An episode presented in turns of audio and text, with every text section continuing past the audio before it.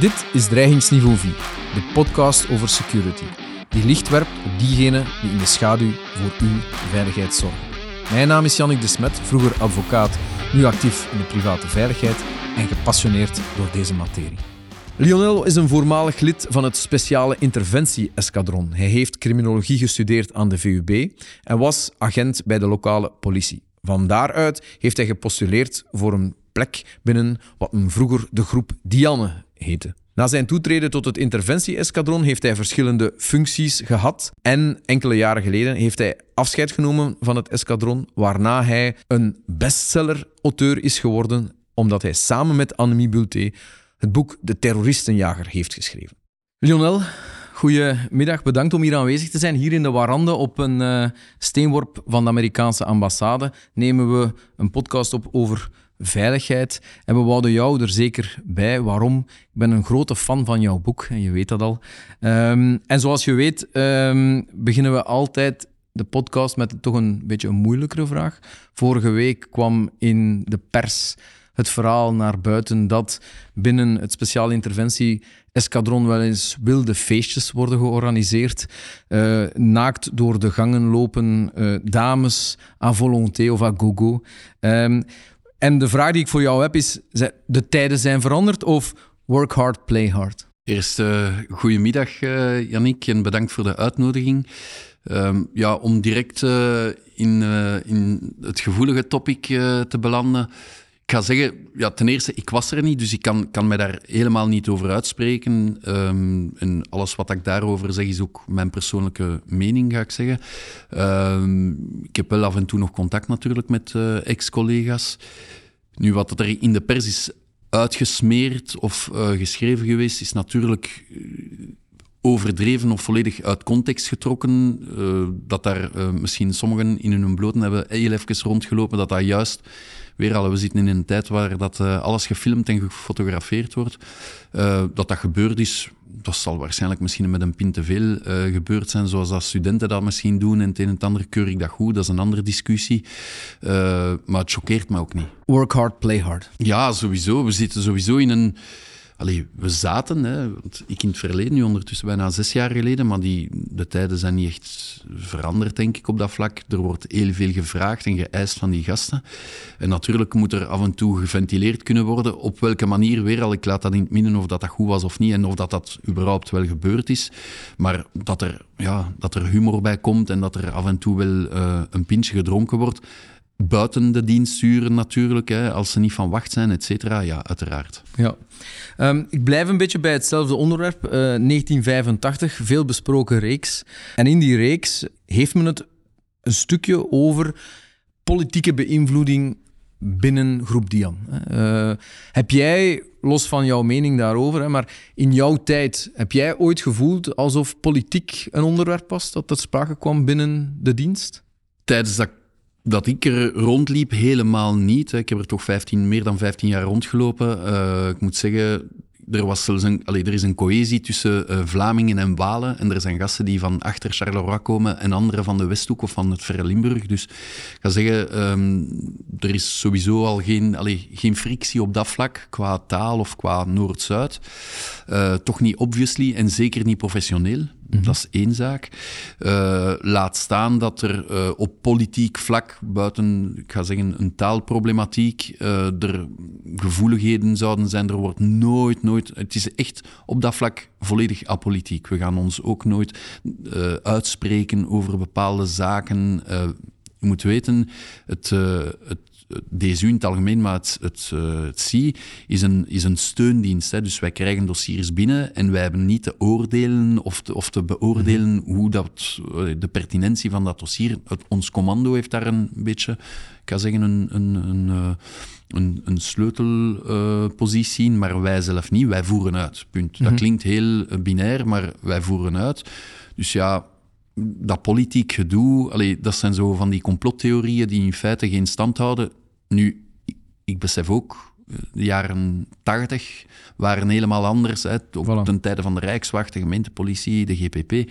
Dat was helemaal anders dan nu. Wellicht in het algemeen, ook op politiek vlak. Nu, de mensen die, of de, de collega's die in de jaren tachtig uh, rondliepen in het escadron, daarvan bleef er toch nog een deel over toen dat ik ben binnengekomen. Dat is maar, ik ga zeggen, 15 jaar later, in grosso modo. Uh, ik kan mij niet inbeelden, allez, ik steek mijn hand daarvoor bijna in het vuur voor die, enfin niet bijna, helemaal in het vuur voor die collega's die ik toen toch heb gekend, dat die van ver of van dichtbij daar iets mee te maken zou hebben. Wat dat er wel is en altijd, ik kan niet zeggen uitdrukkelijk is gezegd geweest, maar je moet weten, um, de groep Dian is opgericht in 1972 na de aanslagen van München. Een mhm. beetje overal in de wereld zo zijn er wat groepen ontstaan. En um, tussen 72 en 80 was het effectief uh, de groep Dian die uh, uit de grond is gestampt met, dat werd toch gezegd, zo'n beetje de, de, de, de, cowboys. de, de cowboys van het mobiel legioen, die, die dan wat konden vechten en een beetje schieten. Er is ook een passage in mijn boek die het daarover heeft. Ik ga zeggen, er is een breuklijn geweest tussen 79, 80, ervoor, pre en na. Dus de, de, de groep Dian en... Um, en speciaal interventie-eskadron. Om af te ronden, wat wil ik daarmee zeggen? Wat dat er, en ik, ik, ik, uh, ik onderstreep ook dat ik voor de moment de serie 1985 nog niet heb gezien, maar met wat ik erover lees en wat dat de mensen mij vertellen en ga zeggen, de, de, bepaalde fragmenten die ik heb gezien, is er wordt er, het is een fictiereeks, dat moet ook mhm. echt wel onderstreept worden. Het is een fictiereeks, niks te maken met de realiteit. Dat is een scenarist die dat een beetje uit zijn, uit zijn hand, uit, zijn, uit zijn pols heeft geschud en, en die aan de hand van ja, um, bepaalde probabiliteiten misschien, maar eerder uit zijn creatief brein bepaalde zaken op papier heeft gezet.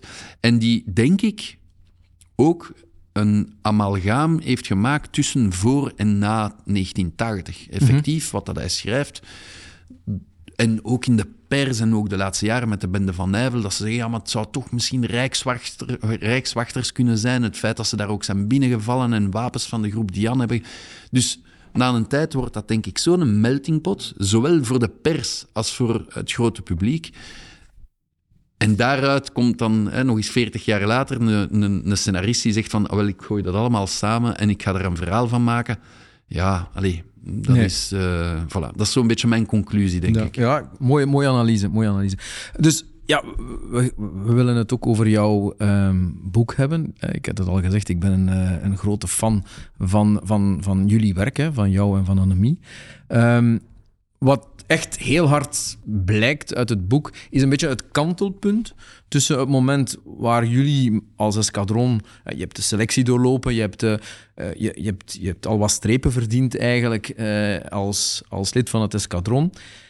Maar plots kantelt een beetje de wereld en krijg je ja, die, het feit dat kwaadaardige mensen niet meer de bedoeling hebben om s'avonds toch nog terug naar huis te gaan. Dat ze liever zelf sterven en anderen doden dan, dan hun boodschap eigenlijk nog verder te brengen. Kan je daar misschien nog eens even op terugkomen? Dat moment, zijn jullie dan bijvoorbeeld na, die, na zo'n missie of, of naar zo'n opdracht, komen jullie dan thuis en wordt dat gesprek gevoerd? Wordt, wordt met de groep gezegd, jongens, dit is nu veranderd, nu moeten we iets doen? Of, of is dat zo ja, hoe gebeurt dat eigenlijk? Wat, wat zijn de inzichten dan? Dat kantelpunt is, en effectief, het wordt goed, uh, goed beschreven door Annemie in een boek. Hè. Uh, dat kantelpunt was voor ons begin 2015 met uh, verrijdelde, tussen potentiële aanslag in Verviers. Maar met wat dat ervoor, ik ga zeggen een week ervoor, was gebeurd in Parijs, hè, Charlie Hebdo, en dan de hypercacher, de gijzeling op de hypercacher, et cetera. Um, dat was zo wat een scharnierpunt. Uh, ik durf bijna spreken dat iedereen in België, uh, in Europa, sorry, dezelfde mindset had van als er een terroristische aanslag komt, dan zal dat een, uh, een bootgijzeling zijn, een vliegtuigkaping. hè, mhm. een, ja, de klassiekers de, de, klassiekers, de amok hè, van, van sinds de jaren 2005, 6, 7 met Beslan en toestanden. Dat was ook, maar dat was een beetje al ver van mijn bedshow. Hè. We ja. dachten dat vaak weg. Ja, dat kan, maar dat is... Maar toestanden die we toen hebben gezien van bommengordels, am, amok en dan bommengordels, et cetera, et mhm. cetera. dat, was, dat was... Ja, dat was van heel ver. Hè. Dat, mm dat gebeurde alleen in, in Afghanistan, Irak uh, en in filmen, ja. in B-movies van, van Hollywood. Dus dat was iets van, ja, wat kunnen we daar... We hadden daar wel bepaalde middelen voor, we hadden daar een klein beetje op getraind, maar waarschijnlijk, en ik zeg het, de, de steen wordt naar niemand uh, gegooid, maar niemand stond daarbij stil dat dat in Europa kon gebeuren. Mhm. Dus dat, dat was zo'n beetje... En op één keer moest het natuurlijk snel gaan. Want op één keer hadden we door van... In Verviers bijvoorbeeld, uh, hebben we daar TATP gevonden binnen. Die gasten hadden dus uh, alle benodigdheden om bommenvesten Ja. te maken voor de dag daarna, et cetera. Ehm, dat maakt dat je begint na te denken van, stel nu hè, dat we ze gemist zouden hebben en dat je ze dan toch tegenkomt eh, in een school, in een groot warenhuis, in een commissariaat. Je hebt een bommengordel aan, wat gaat het doen? Hij werkt mee, hij werkt niet mee. Allee, dus je moet al die scenario's terug uitdenken. Uitdenken, dat is één zaak, uitschrijven, maar daarna opoefenen. Ja. En dat, dat, dat vraagt natuurlijk veel tijd, ook een andere mindset ehm, op alle vlakken. En vermits dat wij eh, niks half doen, eh, heeft dat natuurlijk eh, heel veel tijd gevraagd. Dat terro-gedeelte, dat was miniem klein in ons pakket. We, we hadden de skills, maar we waren daar niet constant mee bezig. En dat is juist de nuance. Vanaf 2015 was dat, zeker dat eerste fragment, dat eerste deel, was een wake-up call. Waarom? Omdat wij op één keer terug met twee voetjes op de grond gezet werden, op alle vlakken. Hè? Zowel qua mentaliteit als qua materiaal. Nu, wij hadden wel de tijd gehad om ondertussen onze skills wat bij te veilen en ons materiaal ook wat aan te passen en zo. Dus ik kan niet zeggen dat we klaar... Ja, we stonden klaar wel voor 2000, eind 2015. We willen niet dat het kwam, het is gekomen, maar we waren wel beter voorbereid dan een jaar ervoor. Ik wil even ook op, op dat operationeel. En, en, want eh, de, focus van, ons, van onze podcast is ook het menselijke. Ehm, als je nu kijkt naar beelden, eh, het wordt niet altijd gefilmd wat jullie doen. Hè? Ehm, maar eh, neemt de beelden van de GIGN bij de vliegtuigkaping in Marignan, eh, gekende beelden, of de hypercacher, je hebt, er, al over gesproken. Telkens zie je dat er toch iemand gewond raakt. Hè? Dan, elke keer opnieuw zie je dat een aantal mensen in de interventie, politiemensen bedoel ik dan, echt gewond worden, moeten weggetrokken worden en dergelijke meer. Dus eens dat je een oproep krijgt, of je, je werkt aan een, eh, aan, een onderzoek en dan eh, eigenlijk eh, ja, komt de actie er op, op, op een gegeven moment.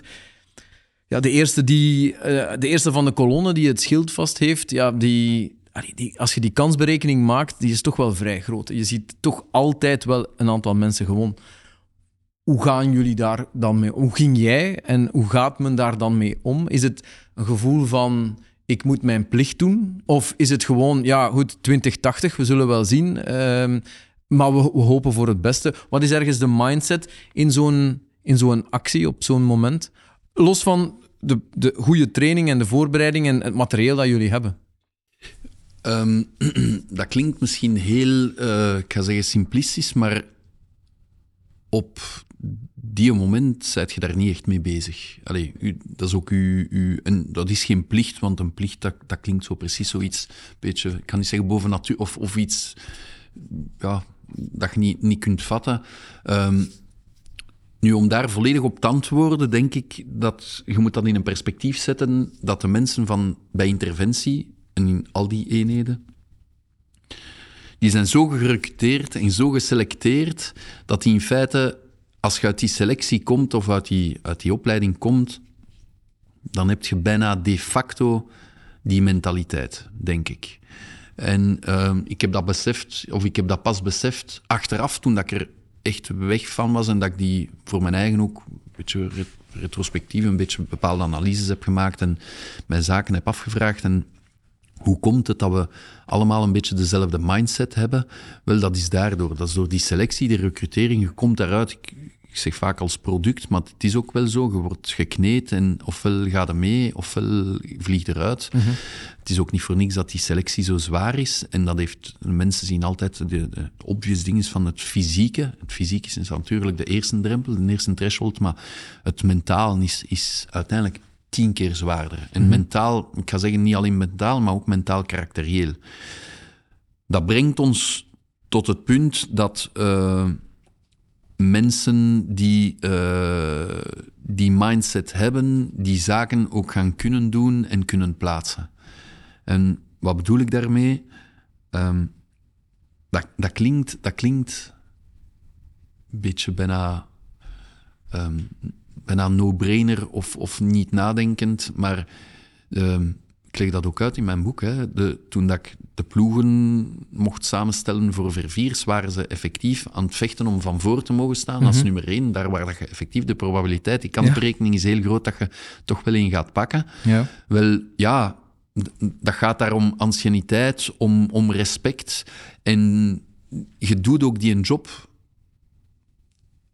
om zo'n opdracht uit te, voeren. ja. Anders doet je dat niet. Als je die mindset niet hebt, en vandaar ook dat ik zeg, ik refereer ook naar die opleiding. Die opleiding is zo zwaar dat je het. Je komt daar alleen door als je het voor 200% wilt. Je moet dat willen, absoluut. Je moet absoluut die, die een job willen doen. Als je iets of wat 1% twijfelt aan het feit of dat je die een job wilt doen of niet, ga er nooit door geraken. En dat is een beetje hetzelfde met een opdracht. Je wilt dat absoluut doen. Je wilt, je wilt dat meemaken, je wilt dat doen. Uiteraard in een professioneel kader, hè, met alles wat er rondhangt. Maar ja, dat is, dat is die mentaliteit. En hoe creëert je dat ook? Dat is door, ehm, ga zeggen, bijna de emoties te scheiden van het rationele. En dat klinkt ook misschien een beetje binair weer al, maar eh, wij zijn denk ik allemaal eh, geen trigger-happy's, geen labiele mensen, heel stabiel, psychologisch, mentaal heel stabiel. En wij kunnen het een van het ander scheiden. Emoties, zowel, ik ga zeggen, euforie als, als eh, droefheid of, of wraak of het een of het ander, zijn nooit goed. Hè? In het algemeen leven niet, met een Nee. relatie met uw vrouw of uw man niet, met, met vrienden niet, met, met uw baas niet. Wel, eh, met wat dat je doet ook. En ik neem altijd een beetje de, de vergelijking van de chirurg die eh, ruzie heeft gehad of in een echtscheidingsprocedure zit met zijn vrouw en die s'morgens nog ruzie heeft. Ja, ik hoop dat hem, als hij mij moet opereren twee uur later, dat hem niet meer aan zijn vrouw denkt, maar alleen aan eh, wat dat hem heeft gestudeerd gedurende 14 jaar en aan mijn ingewanden. En daar komen die in feite op neer. Een keer dat er emoties bij komen, dan, ja, dan wordt het moeilijk. En zeker als dat dan persoonlijke emoties worden, als er... Als er Ehm, dus wij, wij trachten toch mensen te vinden die, eh, en je kunt dat niet echt bewust doen, maar karakters te vinden die het een van het ander kunnen scheiden. En het is alleen zo dat je, dat je, denk ik, in die situaties ook normaal kunt functioneren. Want de, de volgende vraag is dan ook, ook vaak een pertinente vraag van, ja, heb je dan geen schrik? Wel, schrik is weer al een emotie. Hè? Schrik is angst hebben, is normaal. En ik heb, ik heb schrik gehad of angsten gekend, misschien voor opdrachten. En misschien ook achteraf, als je daar dan terug over nadenkt, dat is dan misschien geen angst niet meer, maar eerder ja, twijfels of, of dat je... eh, misschien ook angsten, effectief. Maar tijdens de opdracht, als je dan bezig bent met, met emoties, met je eigen, te denken aan je vrouw en je kinderen en je... Ja, dan, dan, dan vriest je. Dan, dan, Ja. dan, eh, dan, dan doet je niks meer, dan functioneert je niet meer.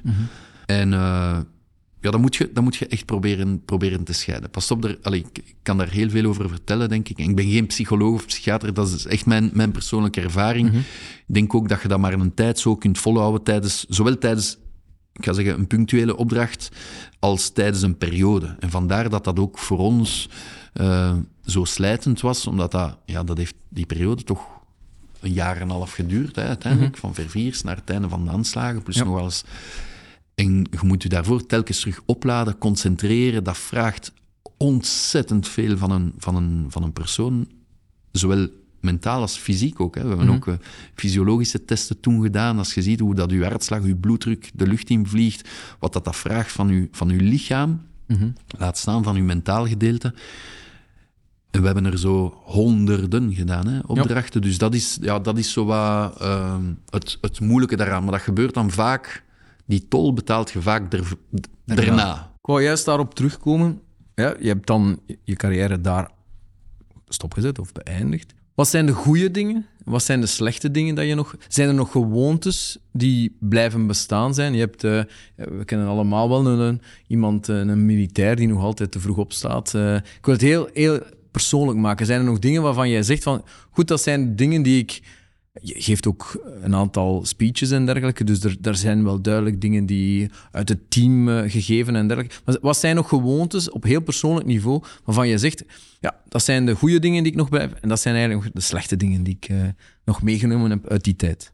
Ja, dat is, het is een beetje dubbel, want zowel de goede als de slechte dingen kun je natuurlijk in, in het andere vak gaan, gaan omzetten vaak. Hè. Dus eh, ik ga zeggen, de goede zaken zijn, denk ik, uit, mijn carrière. Ehm, discipline, ehm, loyaliteit naar mensen in het algemeen, uh, naar mensen rond mij. Ehm, ja, een bepaalde manier en structuur van denken, van handelen. een woord is een woord, et cetera. Maar dat zijn ook allemaal zaken die je langs de, ik kan niet zeggen, die je kunt omzetten, niet negatief, maar die voor mij soms een negatieve impact hebben. In die zin dat ik. Ik ging ervan uit, bijvoorbeeld over uh, loyaal zijn. Um, ik was niet met iedereen bevriend in het peloton, sowieso niet. Uh, Met mijn hiërarchie ook niet altijd. Ik zei wel de zaken hoe dat ze waren, maar ik was er wel loyaal naar. Ik bedoel, mm -hmm. als mijn baas mij zei, je moet dat doen, dan ging dat, ging dat ook doen. Je kunt daarvoor of daarna discussiëren, maar tijdens de opdracht discuteert je niet, je voert dat uit. Mm -hmm. um, hetzelfde voor, uh, ik ga zeggen, voor discipline. Uh, daarvoor was ik echt een, een goud. Hè. Ik heb op mhm. de NIF gezeten, ik heb heel veel van het studentenleven ge, ge, geprofiteerd, veel gefeest. Op één keer kwam ik in een diametraal tegenovergesteld, uh, tegenovergestelde wereld waar dat alles vierkantig was, alles geregeld voor u, et cetera. Ehm, die discipline heb ik gehouden, maar dat is ook iets, zoals die loyaliteit, dat is iets dat in het werkelijke dagdagelijkse leven soms heel confronterend is. Als ik iets vraag aan iemand, uh, ja, ja, dan zeggen die wel ja, ja, maar die doen dat dan niet. Die loyaliteit ook, zelfs naar vrienden toe, dat ik soms zoiets heb van ja, maar allee, ik zou dat wel doen. Voor, zie je, mhm. die, onvoor, die onvoorwaardelijkheid, dat is een beetje mijn... Die je niet overal vindt. Is, ja, en, en dat is zo'n beetje een teleurstelling, een keer dat je uit die wereld komt, denk ik, alleen voor mij toch, dat ik vaak, mijn vrouw zegt ook vaak, maar ah laat dat los of, of allee, gaat er niet op in. Het is, is, is zo en ik kan dat moeilijk relativeren. Als, als, ik, als ik mijn woord geef of als iemand mij zegt, ja oké, ik, ik, ga dat doen, dan verwacht ik ook dat je dat gaat doen, zelfs als je geen vriend bent. En dat was ook zo in het peloton. Wij waren niet allemaal vrienden, maar als ik iets vroeg of, of iemand zei mij, ja ik ga dat uitvoeren, dan deed hij dat ook. En niet voor 90%, die deed dat voor 200%. Mm Niet voor mij persoonlijk, maar wel omdat dat de opdracht was. En dat is dan wel het, ik ga zeggen, de moeilijkere aspecten. Uh, ik kan er u nog zo heel veel op sommen. Uh, ik ben natuurlijk ook heel uh, waakzaam op bepaalde vlakken. ik heb een hele periode gehad waar dat ik nu gaat het wat beter, maar ja, heel moeilijk niet kon inslapen, maar kon doorslapen. Ook um, ik, ik hoor alles s'nachts. Er stopt een auto in straat bij ons, ik word wakker. Nu, nog, nu nog altijd, ja. ja. En dat is, dat is erin gebleven. Dus dat is met de jaren, denk ik nu. Wij, wij moesten ook altijd... We hadden een tweede uh, dienst-gsm die we moesten meenemen. We moesten binnen het uur binnen de kazerne zijn. Als die afging s'nachts, dan konden geen gemiste oproep hebben. Hè. Dat, doe ja. dat doe bij ons ene keer, de tweede keer moet niet meer komen. Hè. Allee, mm. Dus ja, mijn, mijn vrouw stond daar ook altijd van versteld van hoe komt het dat jij... Ze belden nu van de permanentie, ik nam op. Dat, dat belde geen twee keer, ik nam op. En je werd direct wakker. Je wist direct van, ah ja, je stelde de goede vraag, alleen de goede vragen van, ah, waar is het en dit en dat, wie moet ik bellen, bla bla. Oké, ik leg af. En ik ging mij dan aankleden en zegt, hoe dat jij zo direct wakker, in één seconde wakker kunt zijn. En dat moest ook. Want ja, ze bellen nu van de permanentie. Het is niet om te vragen van, mag ik u binnen vijf minuten terugbellen als je goed wakker bent? Nee, nee. Allee, zo gaat dat niet. Die mensen moeten 20, 30 man opbellen. Dus, uh, ja.